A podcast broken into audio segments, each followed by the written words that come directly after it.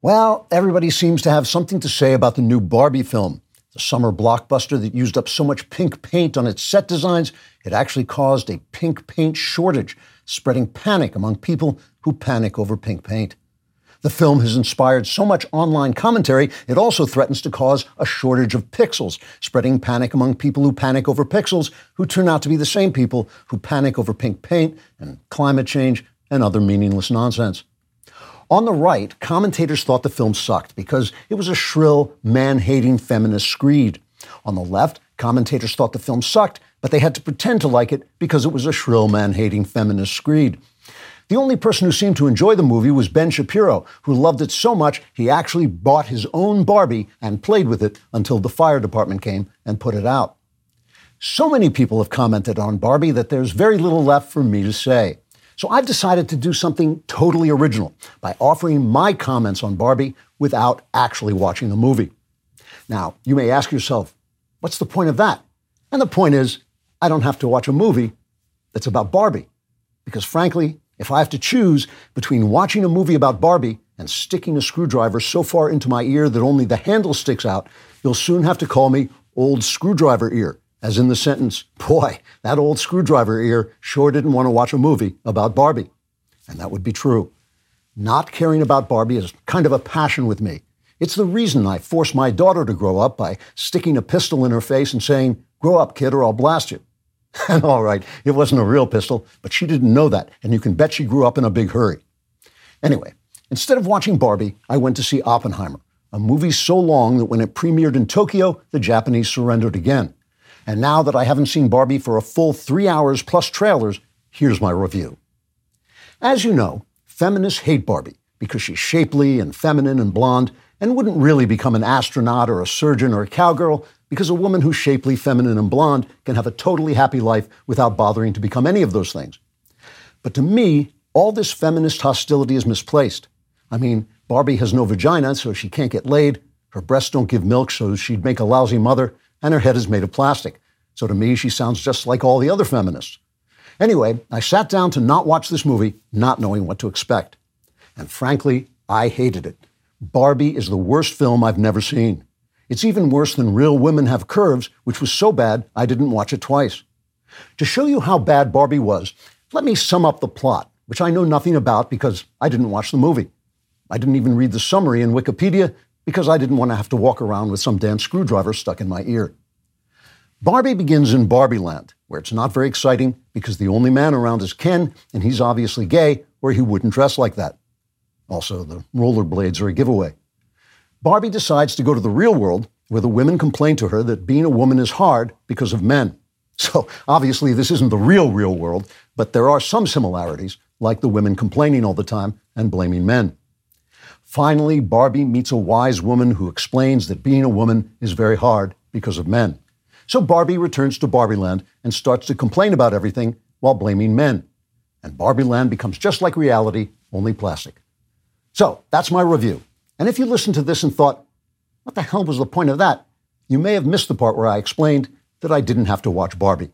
Trigger warning, I'm Andrew Klavan, and this is The Andrew Klavan Show.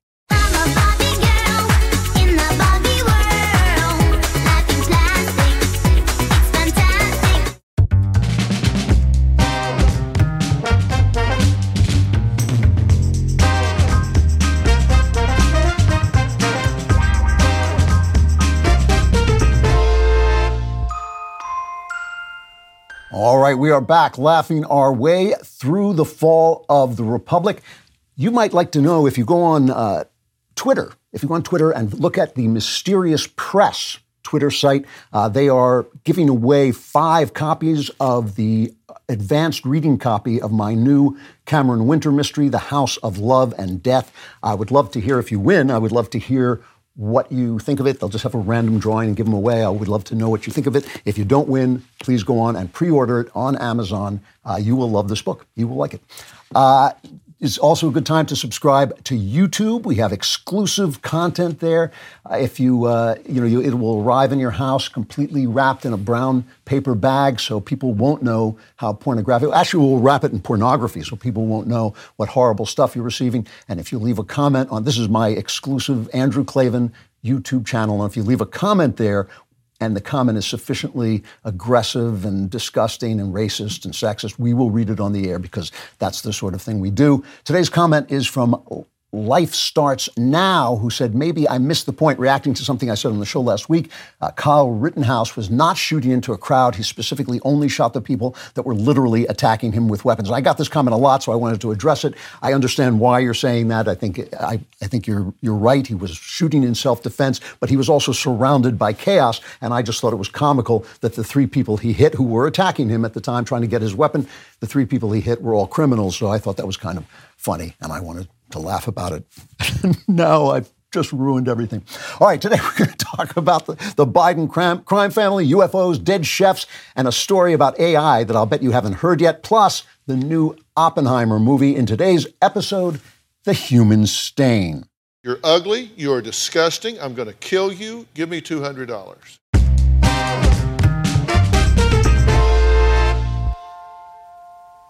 Two celebrated people I'm very fond of are Ben Shapiro and Ann Coulter. They have a lot of things in common. They're both whip smart and very funny. And they also like to say things, they like to start mischief by saying things that make the that make the left angry. And they're also both, they put on this kind of mean persona to disguise the fact that they are have greater than average generosity and decency. And both of them have teased me about the same thing. Both of them have teased me about the fact that I like everybody I meet. And this is true. I like, if you're not sneaky and deceitful, when I meet you, I will probably like you. I've met murderers who I actually thought, hey, I kind of enjoyed his company. Now, Ann and Ben think this is because I'm just too nice a guy, but that is absolutely untrue. I like everybody because I have a very low opinion of the human race. I've met billionaires, I've met movie stars, I've met high public officials, I've met thousands of people who aren't celebrated. Every single person I've ever met was morally perverse, racked with shame, and terrified of having the ugliness of their secret self exposed. In other words, they were exactly like you and exactly like me. And once you understand this fact about people, and I don't mean just intellectually comprehend it, once you really uh, get that fact of this into your bones, people become very lovable because anything worthwhile that they produce out of the mess of themselves, even if it's just an honest day's work or a kind word or a smile, is a triumph of the Imago Dei, the image of God that's in all of us.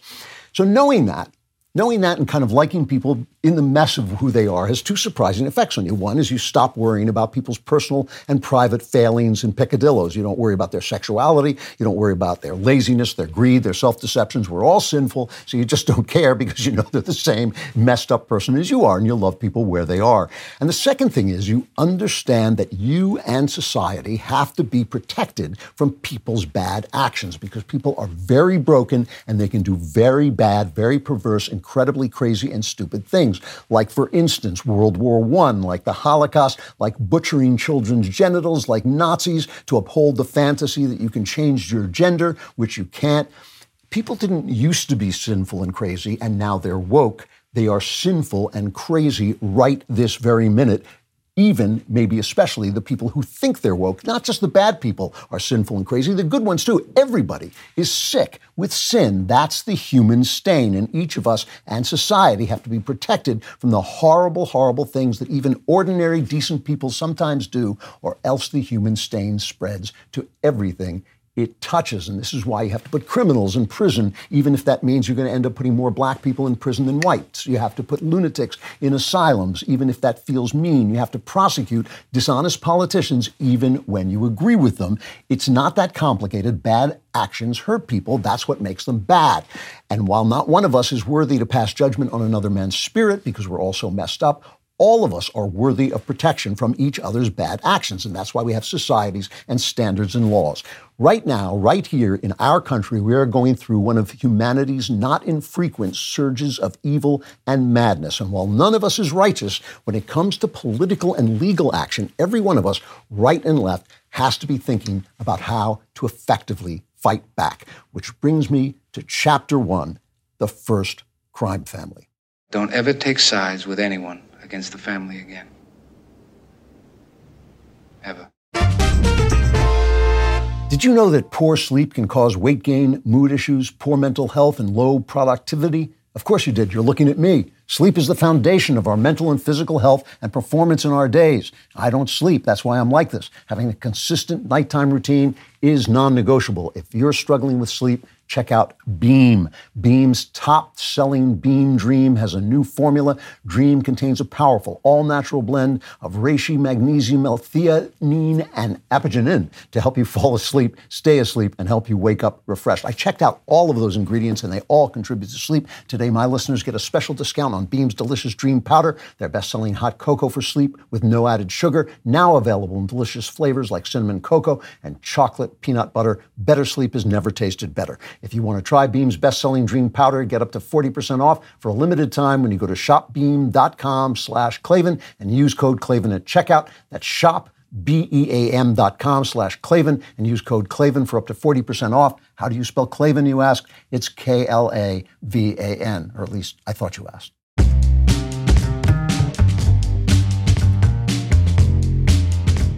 What happened to Hunter Biden's sweetheart plea deal in court this week? Uh, it was obviously a really dramatic, incredible moment, but it has changed everything. And anyone who pretends that it hasn't changed everything should have a big red L for liar put on their chest. For one thing, it is now clear beyond any reasonable doubt that Joe Biden is dirty and his corruption has spread to everyone who supports him. The media has I, I, don't know if it's possible for the media to disgrace itself any further, but they have disgraced themselves further by trying to hide the truth. The Democrats, I think, are actually ruining themselves by trying to deny the truth, and the leadership of the Justice Department and the FBI have rendered themselves utterly despicable by trying to cover the truth up. But corruption will out, and it has to be punished on both sides fairly, or the human stain of evil spreads to everything and everyone it touches. This is the whole thing about these charges against Donald Trump. They added more charges to the classified documents uh, indictment it doesn't bother me for Donald Trump to be charged. It bothers me for Donald Trump to be charged while Hunter Biden is being covered for and Joe Biden is being covered for. It's the unfairness of it that ruins everything. That's the sin. We already knew from the IRS whistleblowers that they were stymied in their investigation of Hunter Biden's influence peddling business deals and the fact that he didn't pay any taxes on millions of dollars that he was making with, from Ukraine and from China and Romania. They were not allowed to follow leads that might have led beyond him and up to the White House. This is how the media, you know, these whistleblowers, this is how the media treated Alexander Vindman, the whistleblower in 2019 who led to Trump, Trump's impeachment on charges of asking Ukraine to investigate what we now know was Biden, uh, Hunter Biden's corruption in Ukraine and Joe Biden's corruption in Ukraine. This is how the media treated that whistleblower in 2019, cut three whistleblower, a, a, true patriot coming forward with the allegations. But that's why the whistleblower is a hero in many ways. Uh, this whistleblower is a hero. The whistleblower is a, a public servant. And now, to stay anonymous, let, kind of like heroism is being kind of thrust on this person. We can't imply this person is partisan. The person has been deemed credible and a patriot. Great courage to do the right thing. The whistleblower did was really patriotic. This whistleblower was not alone spiritually. The best composed, best written, best documented uh, such complaint I've ever seen. Thank you, whistleblower. All right, and this is how they treated Shapley and Ziegler, the IRS whistleblowers who were exposing the way that the DOJ thwarted the Hunter Biden investigation as cut four. And I'm not going to call them whistleblowers. They don't deserve whistleblower protection. Each and every one of them has a, uh, strange history, has, guess what? Russian connections. They always do. These are not, as we would consider them, whistleblowers, people who are alleging wrongdoing. They weren't really whistleblowers at all. In fact, they weren't even credible witnesses. Two or three people who are political operatives, but they're not whistleblowers. These guys are not whistleblowers, period. All right. So we now we now know from them that they slow walk the investigation. We know the FBI hid charges that Joe and Hunter Biden were bribed. That was on that 1023 document from the IRS investigators. And remember, too, that every time a reporter says the 1023 document alleging $10 million in bribes was unsubstantiated, just ask that reporter. That reporter should be asked, did you say the same thing about the Steele document, which turned out to be a Hillary dirty trick accusing Trump of Russian collusion. Now, Fox News has reported that Alexander Mackler was a federal prosecutor in the Delaware office under David Weiss, who made this sweetheart deal with Hunter Biden. While Weiss and his team were investigating Hunter, Mackler was there. He was a former legal counsel to Joe Biden when he was vice when Biden was vice president. He was a press secretary to then Senator Biden. It's not clear whether Mackler was directly involved in the investigation, but he was sending emails and texts to Hunter, which ended with lines like "Love you, brother." And love you, call sometime, and so on. Now, this is Karine Jean Identity Hire's statement, the White House spokeswoman, uh, on the latest developments in, that happened in court. There's cut five. Hunter Biden is a private citizen, and this was a personal matter for him. As we have said, the president, the first lady, they love their son and they support him as he continues to rebuild his life. This case was handled independently, as all of you know, by the Justice Department under the leadership of a prosecutor appointed by the former president, President Trump. So, for anything further, as you know, and we've been very consistent from here, I'd refer you to the Department of Justice and to Hunter's representatives, uh, who is his legal team, obviously, who can address any of your questions. All right, so now most private citizens are not sharing love you brother texts with a prosecutor in the office of the prosecutors who are investigating him. And the Trump appointment of David Weiss was another one of Trump's stupid appointments. The guy was always on the left. The end result of Weiss's investigation was that a dragged out five year investigation. It allowed the statute of limitations on the big charges to run out. And ultimately, Hunter made this plea deal to misdemeanor tax and gun uh, charges that would allow him to avoid prison. All right.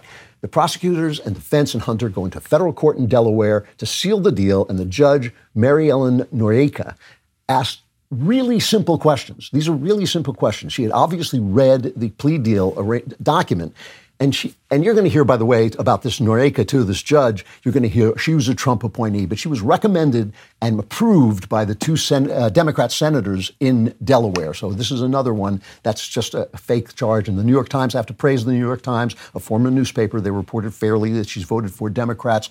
She voted for Hillary. She voted for Tom Cotton. She spread her love around between Republicans and Democrats. So she's pretty much in the middle of the aisle. Her questions were simple. She asked is Hunter still being investigated? Now, the prosecutor had to say yes. Why? Because the DOJ is saying, well, there's an ongoing investigation. That's why we can stonewall Congress and not send them anything. That's why they keep stonewalling Congress not giving them information for their investigation because they keep saying, well, it's an ongoing investigation. So the prosecutor couldn't lie. He had to say, yes, there's an ongoing investigation into what? Into these FARA charges, the Foreign Agents Registration Act, which means if you're acting as an agent for a foreign power, you have to periodically make public disclosures about how you're making, how much you're making in your relationships. Now, this law was almost never enforced until Donald Trump, when they used it to take down some of his people, including former campaign director Paul Manafort, who was sentenced to six years in prison. Remember, they raided his house while CNN was watching, and Trump, he was finally pardoned by Trump. Uh, along with another guy who was accused of the same thing. They never used this FARA law. Now they're supposed to be investigating. The ongoing investigation is, is in part into Hunter Biden's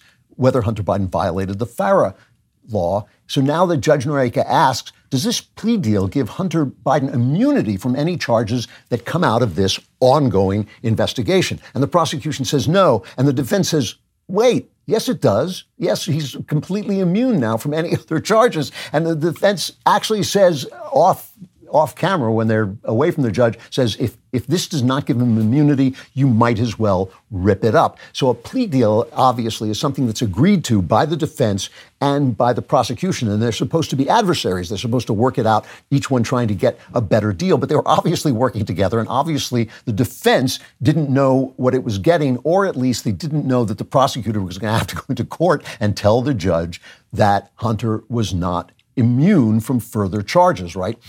So I, this judge was obviously a very bright lady. She was supposed to rubber stamp this thing, and she refused to do it. Now, the judge also asked something else.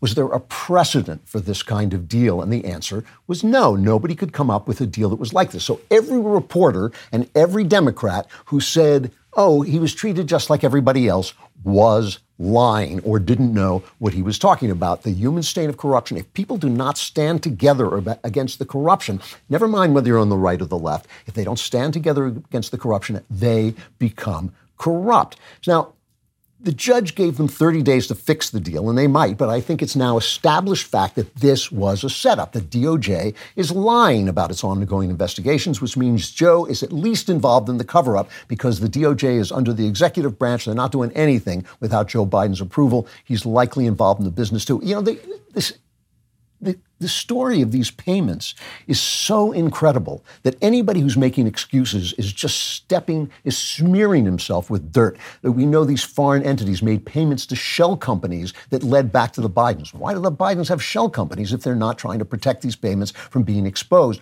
Well, this was while Joe Biden was the vice president of the United States. We know that six banks reported that they thought the Biden family was laundering money through those companies. The New York Post has reported uh, that there is anticipated testimony from Hunter Biden's farm, former business partner. This is next week. It's supposed to come. Devon Archer, a reading from the Post, the 48 year old who went golfing with the Bidens in 2014, is expected to tell the House Oversight Committee how Hunter Biden put his father in contact with foreign businessmen and potential investors at least 24 times. According to the Post, such meetings were either in person or by speakerphone, with Hunter Biden often dialing in Joe. He was in these meetings. Beyond those meetings, there are more than 180 other episodes where the president interacted with his son's business partners, co- partners contrary to his campaign claims of absolute separation. It doesn't even make sense. I mean, if my son is doing business, ultimately he and I are going to chat about it. I'm going to know what he's doing. And in this case, Joe Biden was the business. Selling influence was the business. So what House Speaker Kevin McCarthy says is true. This is cut six. This is rising to the level of impeachment inquiry, which provides Congress the strongest power to get the rest of the knowledge and information needed. Because this president has also used something we have not seen since Richard Nixon used the weaponization of government to benefit his family and deny Congress the ability to have the oversight. See, I, I understand, and I actually feel this way. I, I do not want to stoop to the level of the Democrats and impeaching presidents for every little thing that they do that you don't like. That they, the way they treated Trump, it was disgusting. I don't want to spread. But McCarthy is right. In order to do this investigation properly, it has to, they have to have the, at least the investigation preceding an impeachment because this is criminal actions and the corruption is spreading. That corruption now infects the highest levels of our law enforcement agencies, the, at the Department of Justice, the FBI, the entire Democrat Party is involved, and of course the media. They're depending on the media. Without the media, they would not be saying in this po-faced way that this is well, this doesn't touch. This is just a personal matter with Hunter Biden. The hell it is. The hell it is. He was selling Joe. He was selling Joe, and he couldn't have done it if Joe didn't show up from time to time and said, "I want to do it." And all those shell companies and all this uh, evidence that the DOJ slow walked the investigation. All of it. This is dirty dirty stuff. And we don't have to agree on politics. We don't even have to agree. We can even be far left and far right, but we have to agree that corruption is the human stain. And if you don't stand against corruption on either side, that human stain spreads to everything it touches. Are you a few years or maybe decades out of school and wondering what the heck did I even learn and what was the point? You might think to yourself that you don't have the time to learn something new. If that's you, Know this you're not alone. It's not too late. Since 1844, Hillsdale College has been providing education in faith, freedom, and character. You know, I love these guys. They do a great job, and they've taken some of the core classes they teach on campus and made them available for free online for anyone who wants to learn. That's right for free. There are 39 free courses to choose from, ranging from the U.S. Constitution, I took that one, the book of Genesis, to free market economics. They're easy to follow and they're self paced, so you can start whenever you want. In fact, you can start right now. It's, well, wait till I finish talking. It's everything you need all in one place with no long term commitment. Let Hillsdale College be your guide. Learn when and where you want. Go right now to Hillsdale hillsdale.edu slash Klavan to enroll. There's no cost and it's easy to get started. That's hillsdale.edu slash Klavan to register. Hillsdale.edu slash Klavan. The paradox is you need an education, but you have to already know how to spell Klavan. It's K-L-A-V-A-N. No E's in Klavan. I just make it look this easy. There are no E's in Klavan.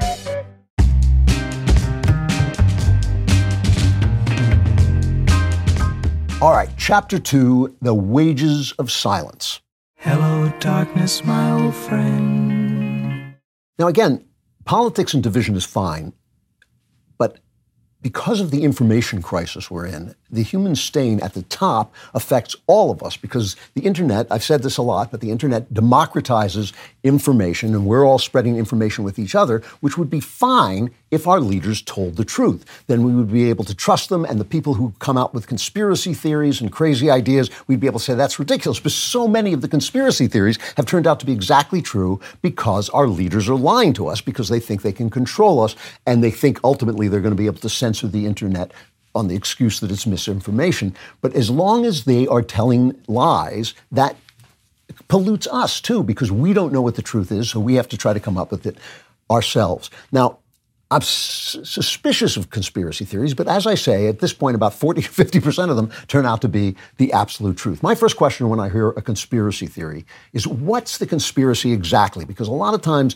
conspiracy theories live with innuendos and kind of winks and these knowing winks, like, you, you know what I'm saying? You know, like 9 11, there was this uh, BBC reporter who announced on air that the third building, World Trade Center, Building 7, had fallen about a half an hour before it actually fell. And everybody says, oh, you know, she said it was falling before it fell. And they wink and they, she knew. But what's the real conspiracy? Is the conspiracy that this plot to murder 3,000 people and destroy these buildings and bomb New York was the BBC at, at, the street reporter level was informed about this, but was supposed to keep it secret? Is that the conspiracy? It makes absolutely no sense. Obviously, in the panic of the moment, she announced something that happened that hadn't happened, and it, it's just absurd to use that as proof. What's the conspiracy? This week, uh, Obama's personal chef, uh, Tafari Campbell, he drowned off the coast of Martha's Vineyard, which is very sad. And another White House chef of the Clintons drowned seven years ago in New Mexico. And some people started this big conspiracy there. Oh, we see these chefs. Somebody is killing the great chefs of the White House. And I want to, you know, my thing is, what's the conspiracy? You put too much salt on the avocado toast, and that's they drown you. that's it. So I'm going to go with accidental death on this one. I'm sorry. I know we all want to get at Obama, but still. Hearings on UFOs, same thing. What's the conspiracy? This former intelligence agent, David Grusch, who was uh, cited by Tucker Carlson on his Twitter program a while back, he was talking to uh, South Carolina Senator Sexy Nancy Mace. Sexy Nancy Mace uh, this week went to a prayer breakfast and announced she shared her, how her fiance tried to get her to bring her ass over in bed in the morning, but she didn't have time because she had to get to the prayer breakfast. Too much sharing Nancy, Sexy Nancy, Nancy Mace. But here she she is. I don't know what the hell she was thinking when she came up with that. But here she is questioning former intelligence agent David Grusch at the UFO hearings, uh, cut eight. If you believe we have crashed craft, uh, stated earlier, do we have the bodies of the pilots who piloted this craft? As I've stated publicly already in my News Nation interview, uh, biologics came with some of these recoveries. Yeah. Um, were they, I guess, human or non human biologics? Non human, and that was the assessment of people uh, with direct knowledge on the program I talked to that are currently still on the program. And was this documentary evidence, this video, photos, eyewitness? Like, how would that be determined? The specific documentation I would have to talk to you in a SCIF about. So, my question with the aliens there is there is a non-zero odd that there are aliens floating around in our atmosphere and the government is covering it up. It's not zero odds against it, but very, very small odds that that is possible. And the reason it, it's small odds is it would mean either the solar system is populated, which seems very unlikely given the conditions of most of the planets in the solar system, and given the fact that we can see some of the things going on in the solar system. And it would be very odd if life were taking place on the nearer planets without our knowing about it. Possible, but very small. And beyond the solar system, it's so, so far away that either space and time work differently than we think they do, and there are ways to travel across space and time, eh, you know, in, in ways that we know nothing about, or they've just taken years to get here in some kind of generational uh, travel, which again makes you question like how did how did they have this fantastic advanced science, but when they get here, their spark plugs run out and they crash. You know, it's like you know, they're going through space tunnels and time tunnels and bending time and shaping time, but they hit here and they get a flat tire and they fall down and die. Uh, it, it doesn't really make much sense if, if there's a conspiracy going on, I would say it's a conspiracy of distraction. Some people think that the minute there's a Democrat scandal going on, like this Hunter Biden scandal, they come up with these uh, UFO hearings, and that's much more possible. But we really don't know because our government keeps lying. They're so corrupt that everything becomes suspect, and that means that any fool on Twitter with an idea can put forward some crazy idea like it's, you know, the aliens are coming and killing the White House chefs. And it sounds plausible because we know the government lies. You know, there was an article in the Wall Street Journal, Matt Ridley, an excellent, excellent science writer. I, I really enjoy his work. He had a co author named Alina Chan. They wrote a piece in the Wall Street Journal this week on March 17th, 2020. The journal Nature Medicine published a paper by five scientists, the proximal origin of SARS uh, COVID 2 that dismissed any type of laboratory based scenario for the origin of the pandemic. It was cited by thousands of news outlets to claim that the virus emerged naturally, but Slack messages and emails subpoenaed and released by the House Oversight Select Subcommittee on the coronavirus pandemic suggest that some of the authors didn't believe their own conclusions. Before, during, and even after the publication of their paper, they worried privately that COVID 19 was caused by a laboratory escape, perhaps even of a genetically engineered virus, which now seems the most likely scenario. So they lied lied. And it's what I'm saying about these lies is when you sit down to do this, this it may help you in the immediate moment. Maybe it gets you funding, maybe it gets you friends in high places, but ultimately this way it spreads the stain of corruption to everybody, to anybody who wants to communicate with anyone else and can't trust anybody else because there's so much lying at the top it, it spreads that saying the, the price of the lie is just too much to pay, and it's too much for all of your fellow Americans, Westerners, human beings. All the lies Saddam Hussein's WMDs, Trump and the Russians, Hunter Biden's laptop was Russian disinformation, Max, masks don't work, they do work, they don't work again. You know, we've even now, because Uh, the communication system is so dominated by one side of the aisle, the left, we've built these lies into everyday language. So I keep hearing these things Islamophobic, homophobic, transphobic. Nobody is phobic about Islamic people. I, I meet a lot of Islamic people. They seem like lovely. These are American Islamic people. They seem like lovely, pious people. When I was in Afghanistan, some of them were, my, my, life depended on their protection, on Islamic people's protection. I am not phobic about Islamic people, but there is a group of Islamic people who have the nasty habit of blowing themselves up in the presence of others, and I would like them not to do that to me. And I want to know are they following the Quran properly? Are they being rejected by other decent human beings who are Islamic? Those are things that we should be able to ask. Some people have feelings and, and reasoned uh, ideas about why homosexuality is unbiblical or immoral. Uh, the transgender argument is, is such nonsense. You cannot change your sex.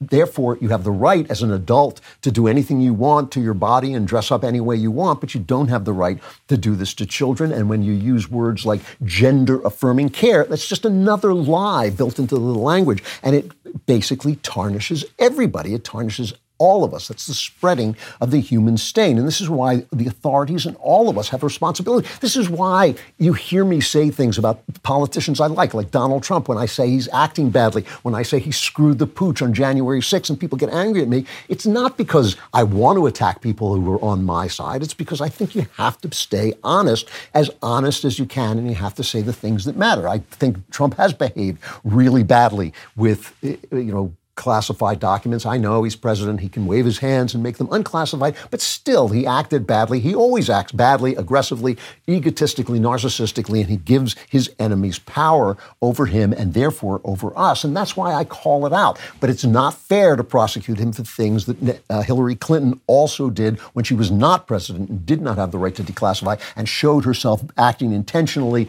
by bleach bitting her phones, even as James Comey soured and, and dirtied himself by saying she wasn't acting intentionally. So all of these lies, they all have a cost because we all are like this. We all are broken and sinful, and we all have to pay attention to that in other people. This is the spreading of the human stain. This is why the authorities and all of us have a responsibility not to dither about people's identities, which really don't matter since our identities are always screwed up, but to regulate their actions, right? And this is why all the talk about, oh, this guy is black and therefore he's the right to burn down a city. No, he simply doesn't. He has the same right to burn down a city that I have, which is exactly none. That's the way it works. It's not your identity, it's your actions. We don't have the right to judge other people's identities. We don't have the right to judge other people's, you know, uh, personal lives, their inner lives, their secret motives. We only have the right to judge their actions for the sake of ourselves and for society. So, Here's speaking of skin color, here's one last story that the Wall Street Journal and Time magazine ran, and I will bet you have not heard this story. It was on the front page. It brings us to chapter three. It's just business. It's not personal, Sonny. It's strictly business. Our friends over at Genucel sold out of their dark spot corrector, and our listeners have been begging for a restock, crying, pounding on the door. It's pitiful. Well, I have great news. It's back in stock. Genucel's famous dark spot corrector has not one, but three cutting edge ingredients, goes to work fast to target sunspots, dark spots, liver spots, and even old discoloration, both on your face and hands. You can now enjoy your summer sun, beach, and barbecues without embarrassing spots. Genucel's most popular package also features their summer essentials like the best-selling Ultra Retinol Moisturizer with a powerful retinol alternative for safe use in the sun. You'll be amazed at how quickly you'll see results or 100% of your money back guaranteed. My producer loves the dark spot corrector. She could not be more excited to find out it's back in stock. Go to genucel.com slash Klavan right now to get your dark spot corrector in the Genucel most popular package. That's genucel.com slash Klavan right now and save over 70% off Genucel's most popular package. All orders will include a mystery luxury gift while supplies last. Genucel.com slash Klavan. The mystery is how to spell Klavan. it's. K-L-A-V-A-N,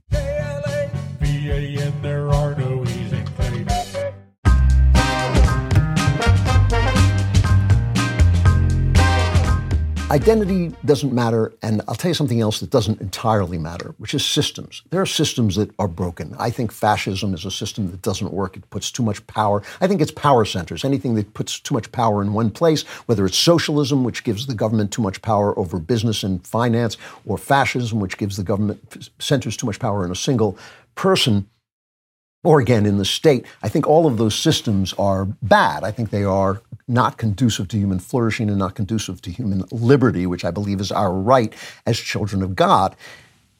However, no system, no system is so good that it is free of our human stain of, of, of, sin, basically, original sin. This is the thing. And you cannot depend on systems to make everything work. And that's why I'm a little bit flexible about the way people live. I'm very flexible about the way people live. I wouldn't describe myself as a libertarian, but what I know is that even when everybody gets married and only has sex in marriage, people are going to do bad things. They're going to do bad things. And those are the things that we that ruin everything for everybody. And those are the things that hurt everybody. And that's why we really have to agree to stop that, to stand up against that. And this is part of the division in our country and part of the division in the West in general is that we're seeing things so differently. We actually think we're justified in covering up and sharing in corruption and protecting our people while attacking their people. It just isn't going to work. It's going to destroy us if we keep it up. Capitalism, something I love. I think it's a great system. Free trade, love it. Great system. However, however, it is not a guard against human corruption and sinfulness. There is an amazing story about artificial intelligence. I'll bet you haven't heard the story. It was on the front page of the Wall Street Journal. Good for them. It was broken by Time Magazine. And on the front page of the Wall Street Journal, I haven't seen it anywhere else, so maybe it has gotten around more than I know. I try to cover everything, but I can't get to everything. It is about artificial intelligence, about Chat GPT. Chat GPT is owned by a research company named OpenAI. And in order for Chat GPT to work, and we've all, I'm sure most of us have used Chat GPT, if only experimentally, or seen it used where you tell it to write a poem, it writes a poem, you tell it to make a picture, it makes a picture. It's just amazing. And it does it instantly. But in order for Chat GPT to work, human beings have to teach it how not to give immoral responses, how not to get pornographic, how not to deliver child porn to people, uh, you know, how not to um, tell, if I say to someone, if I say to artificial intelligence, how do you make a bomb? It's got to say, I'm not going to tell you that, right? Because it has to act morally. Now, I don't think it's going to be moral very long because it teaches itself. No matter what you teach it, it ultimately teaches itself. And as I've said, it, it has the intelligence to calculate profit and loss but it doesn't have the body and soul to connect with other human beings and have empathy for them. So essentially, it's a gigantic sociopath, and it'll ultimately act like sociopaths act for its own good without caring about other people. But right now, what they do is they have human workers teach it to do the right thing. So if, for instance, they'll ask it to tell them how to make a bomb, and then they'll give a thumbs down if it answers and tells them how to make a bomb, a human being has to teach it how to say no. So the way they teach it not to spread pornographic filth and horrible violence and child porn and torture porn and so on, to do that, human beings have to interact with AI and see all that stuff, right? So they have to hire people to sit and look at this horrifying, horrifying stuff. Who did they hire? Poor Kenyan people, Kenyan people who were desperate for work, especially during the pandemic, and they could be paid virtually nothing while their handlers and helpers were paid larger amounts. They were uh, hired through a company called Sama. This is an outsourcing company, right? They take away our businesses and send them to workers where they can be paid cheap. The Sama was paid 13 bucks, 12.95 an hour. The workers that they hired were paid as low as 146 an hour. So basically this is so corrupt. It's amazing. Sama was getting 13 bucks, and the worker was getting a buck 50 to sit and list, look at children being raped by animals. I mean, I, you know, I, I can't even begin. I mean, people being beheaded, all this stuff. They had to sit and listen to these poor Kenyans, and I mean that poor literally, but out of sight, out of mind. You are sitting here with your AI telling it to draw a picture of a castle in a fantasy world, and it's doing that, and you're telling it to write a poem and laughing with your friend. Oh, this is fantastic. Isn't this amazing what this could do? And this Kenyan guy who needs that buck 50 an hour is sitting there to teach AI to do the right thing by watching this nightmare stuff. And what's happening to them? What do you think is happening to them? They're traumatized. They're having nervous breakdowns. Their wives are leaving them because they pull into themselves. They're being destroyed. These are human beings in a poor nation who are black being destroyed by this company so rich people can sit around and tell their AI to write a sonnet about their girlfriend, right? This, is, the corruption in the human heart. It's happening right now. It's not them, it's us. It's all of us who benefit from this. And I know, you know, the left gets off on sort of saying, oh, this is terrible. It's everything, everywhere, all the time. And all you can do is deal with it as it springs up. This is terrible and it should be exposed. This is a terrible act of colonial malfeasance. And I think that you know, we should recognize that uh, who thought of this? Who in his office said, "I know, we'll get some Kenyan guy. He's black. We know we don't see him, so he's not real. We'll give him a buck fifty, and he can watch children being raped by animals and then beheaded. It'll be great. I then the AI will know what it's doing. Who thought of? Yes, good idea, JB. Take the rest." rest of the day off. What the hell were they thinking? It is amazing, amazing what people do whenever they have power, they do wrong. And of course, a big company like this AI company has power, more power than these guys who are starving in Kenya who need the work. Whenever people have power, they do wrong. And we have to put guardians over them to protect the, the weak from the strong. But who will guard the guardians? Plato's famous question who will guard the guardians? And if the guardians become corrupt, as we know for sure they have because of what happened in Hunter Biden's courtroom the other day. We know for sure that our guardians of, of uh, against corruption have become corrupt. Who will guard the guardians? Nothing is safe from this. You have to understand it conservatism, the Constitution, everything you believe in, Christianity, masculinity, femininity, all the things we talk about as conservatives, all the things we love, they can all be touched and corrupted by the human stain if we cannot put together a society that says no. If you're watching this show, you know what a hellish chaos of incompetence looks like, and you're thinking to yourself, I've got to hire the right people and I've got to do it fast and efficiently to keep overall costs down. Thankfully, ZipRecruiter is a hiring partner who's focused on you and your needs. From pricing to technology, everything that ZipRecruiter does is for you. Right now, you can try them for free at ziprecruiter.com slash Klavan. ZipRecruiter's smart technology identifies the best matches for your job and lets you invite candidates you really want to apply to your job before other businesses can snag them.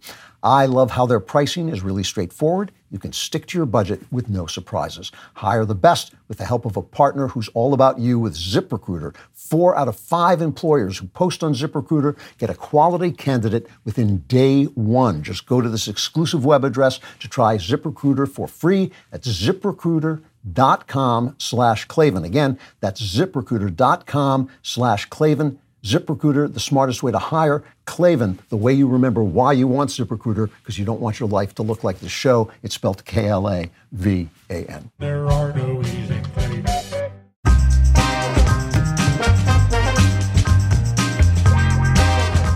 All right, final chapter Destroyer of Worlds.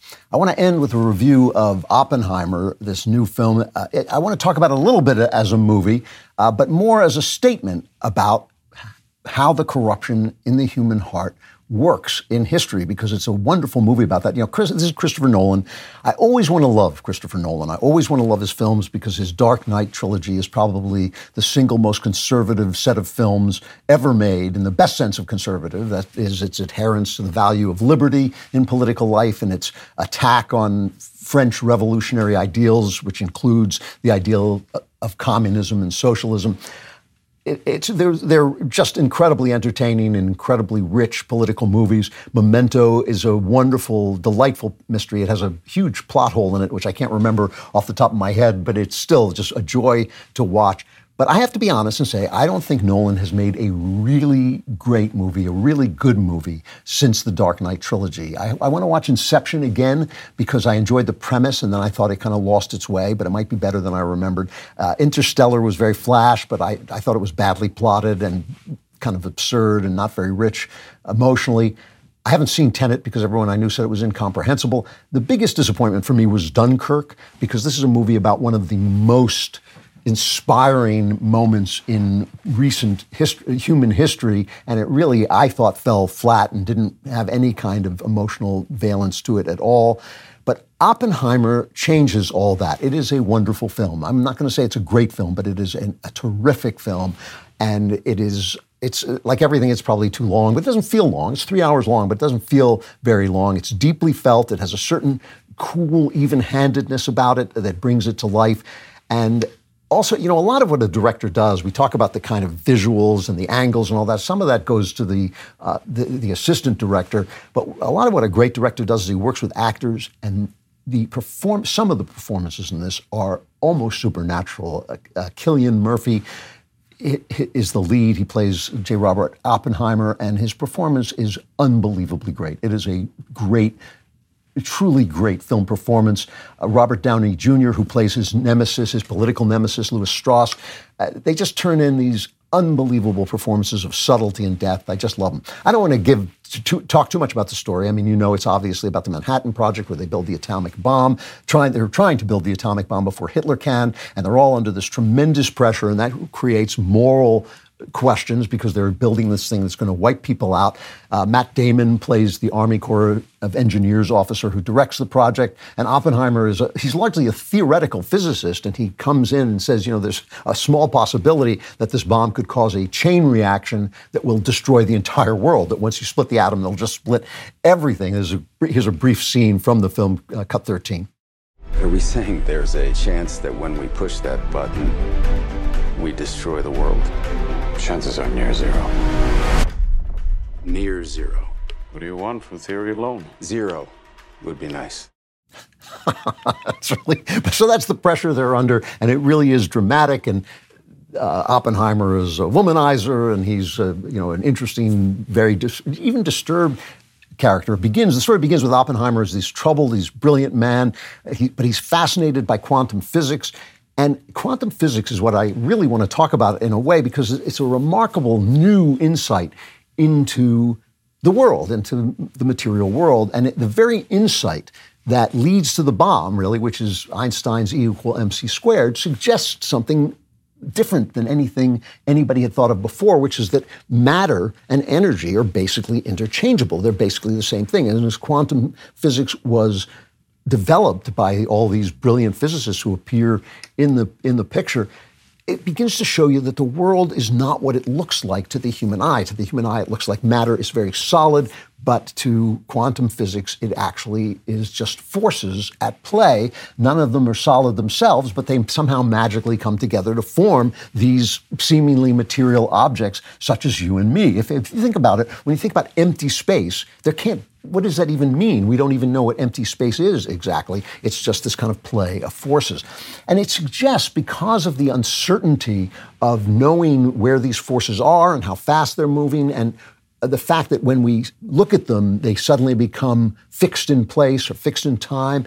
It, it, suggests that consciousness may play a role in constructing reality, and that gives a special authority to the human experience of life because it may be that only self conscious human beings may have the only experience of reality that there is, aside from God's experience of us. And it even suggests quantum physics even suggests there are people who totally disagree with this. I'm not saying it's a settled fact, but I'm just saying it's quantum physics suggests that mind precedes matter. That in other words, there can't be anything unless it is perceived in some way. That that's part of the construction of reality. The reality isn't just there; it has to be there and seen, and that's essentially what Genesis is. Genesis is a, a consciousness bringing existence into the world. Let there be light. So it's, it's a wonderful kind of combination. Quantum physics suggests, and it, it, it suggests this, I'm not saying it proves it, but it hints at the truth, not just of our Western religions, of the Judeo Christian religion, which says that mind creates matter and that human consciousness, being the image of God, suggests the possibility that uh, God could make himself into a human consciousness. So you would have a guy like Jesus who seems to have, whose mind seems to have power over matter. He can still the oceans. He can heal the diseases. He can make the fish come into the net. That's something that may actually be a, a, possibility raised by quantum physics, but it also gives some kind of credence to Hindu scripture as well, the Bhagavad, Gita, uh, where which shows that no one life is independent, but all are part of one life force. Um, you know, my son Spencer Klavan, no relation, he's writing brilliant about this, brilliantly about this now in, in the Claremont Review and the American Mind and other places. And I said to him the other day, I was reading one of his pieces, and I said, it's really as if we always knew. It's really as if we always knew that our minds were part of reality, and the scientists are just catching up with us now. So, this wonderful, wonderful, inspiring, mysterious discovery of quantum physics and the relativity of, of forces. It's most beautiful intuitions. It comes into the world and it ends up blowing people to pieces, right? Oppenheimer is a Jewish guy. You can understand why he the urgency he feels wanting to beat Hitler to this weapon. Everybody should have felt that urgency. But by the time they get to the point where the weapon is usable, Hitler's already been defeated. And now they sort of go on to say, well, we need this to defeat the Japanese because they won't surrender and we're going to have to invade and we'll lose all these Americans. But it's kind of not, doesn't have the purity of of motive that it has going after Hitler. Afterwards, uh, after it was all over, Oppenheimer was asked if it troubled his conscience. Was it worth it dropping the bomb on Hiroshima and Nagasaki? And this is what Oppenheimer says. This is cut 11. The war had started in 39. It had seen the death of tens of millions. It had seen brutality and degradation which had no place in the middle of the 20th century.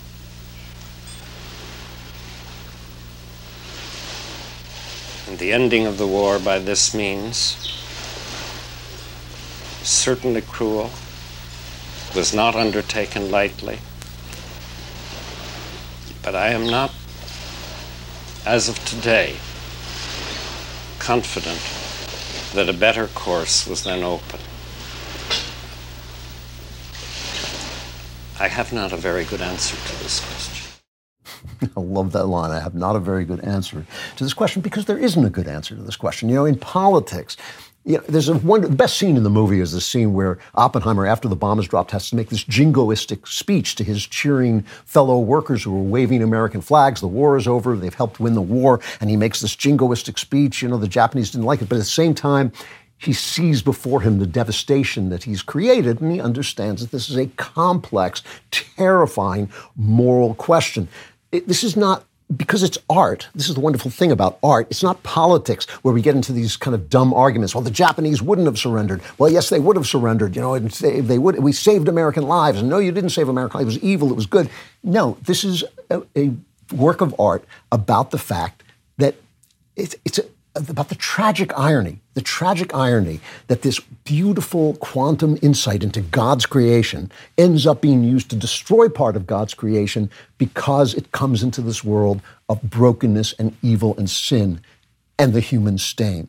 Oppenheimer's most famous reaction brings the destruction and the religious insight together. What was he, he was asked, what was he thinking when he watched the explosion, the bomb go off in its first test. This is cut 12. We knew the world would not be the same. Few people laughed. Few people cried. Most people were silent. I remembered the line from the Hindu scripture, the Bhagavad Gita. Vishnu trying to persuade the prince that he should do his duty and to impress him takes on his multi-armed form and says, Now I am become death, the destroyer of worlds.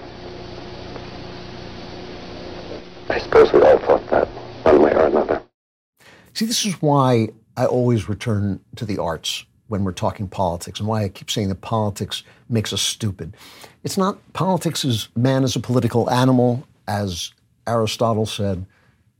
It's not that we don't have to do politics, not that we don't have a duty to do politics, but we have a duty to step back from politics into our, uh, go into our churches and go into our novels and into our art museums and the, all the places where we can see not just beauty, but also complexity, this web of interactions, this brokenness of heart, this striving to be something better than we are, something that we know we were born to be. I mean, I think that this is one of the greatest insights of Christianity is that the desires of your heart are not necessarily who you are, that there is another nature that you have that we call your spiritual nature, which is better than that, in which the flesh strives toward. And I think that there's a lot of the confusion that we're going through right now is that uh, science has been used to strip us of that spirit, which I think in modern science seems to be more real than this materialist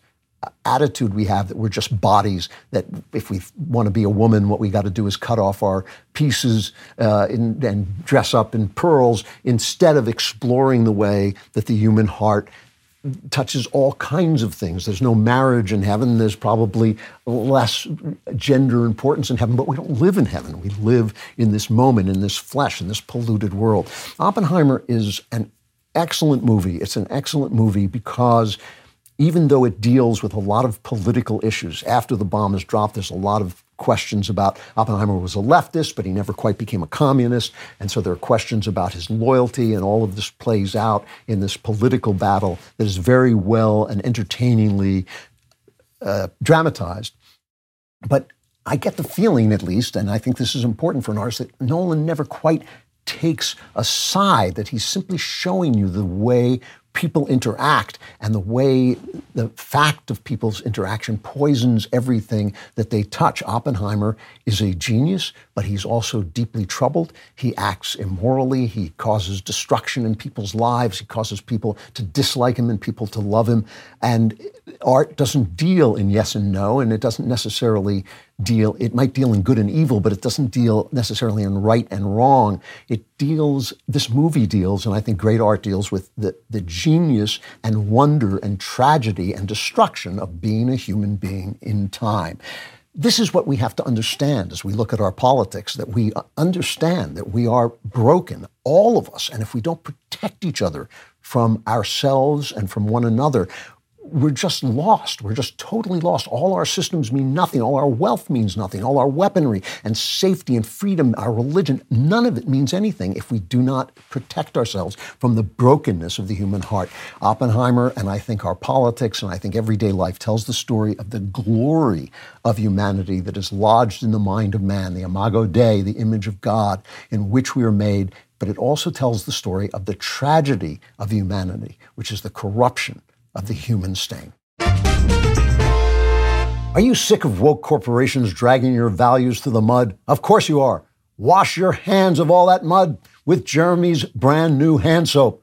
Jeremy's hand soap is the perfect solution for everyday grit and grime, not to mention it smells amazing as it's scented with green tea and citrus like Jeremy himself. Jeremy actually cares about you, so he didn't put any of that paraben crap in his hand soap. Not only is it paraben free, but it's also free of sulfates, DEI, and ESG for that matter. Plus, it's not tested on animals and it's made right here in the USA. What more could you want from your soap than to get clean hands while keeping a clean conscience? So do yourself a favor and wash your hands of hypocritical leftists once and for all. Jeremy's hand soap is the ideal addition to your bathroom or kitchen sink as you liberate your home from the influence of woke companies. Go to jeremy'srazors.com and order your green tea and citrus hand soap today.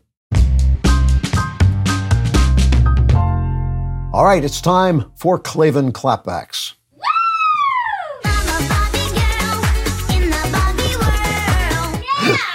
What happened to the rest of the scream? All right. Klavan clapbacks at dailywire.com. That's where you write to give me your reactions to the show. Disagree with me, agree with me, love me, hate me, whatever you want to say. It's Klavan Clapbacks. Clapbacks is spelled with a K, so it's K L A V A N K L A P B A C K S at dailywire.com. First question is from Pat. Hello, Andrew. My fiance and I have jobs that require traveling. On top of this, we lead a very physically intimate lifestyle when together, you and Nancy Mace both. Due to both these factors, the two of us may or may not have a folder of some kind in our phones containing something I'd refer to as intimate photos. As this is a woman I'm on course to marry and not some random woman on Pornhub or some other dubious site, would this still be pornography? Really interesting question. I'm going to answer this question as if you were married because it's an interesting question, but obviously you should marry this girl. You shouldn't just be sleeping with her because you're ruining her life and wasting her time when she should be pregnant. But but I'm going to pretend that you are married and answer the question. If you are a husband and wife and you are often separated, should you send each other intimate photos? Is that pornographic? Because we know what you're doing with the intimate photos. And my answer would be no, it is not pornography because it is kind of more like using a sex toy, which I'm completely fine with. And However, it's not, it's not pornography. It's not the same thing as pornography because you're connecting with a human being through a picture who you love and who you support and who you are uh, mar- married to. however, however, it's also not very bright. It's not a very smart thing to do. It's not a very ladylike thing to do in the first place, but it's also not a very smart thing to do because now somebody could get into your phone, somebody could hack in your phone or just over, look over your shoulder and see your phone. And in the event that you have an ugly breakup or an ugly divorce, what is going to happen to those pictures then? So I don't recommend it, but I don't think it's, I don't think partic- its particular problem is, is, that it's pornography. All right, from Gary, and this is a reaction to my interview with Casey Luskin from the Discovery Institute. Uh, Dear Klavan, you cleverly clairvoyant mystic from the East, I believe in intelligent design. That's what I was talking to Casey Luskin about.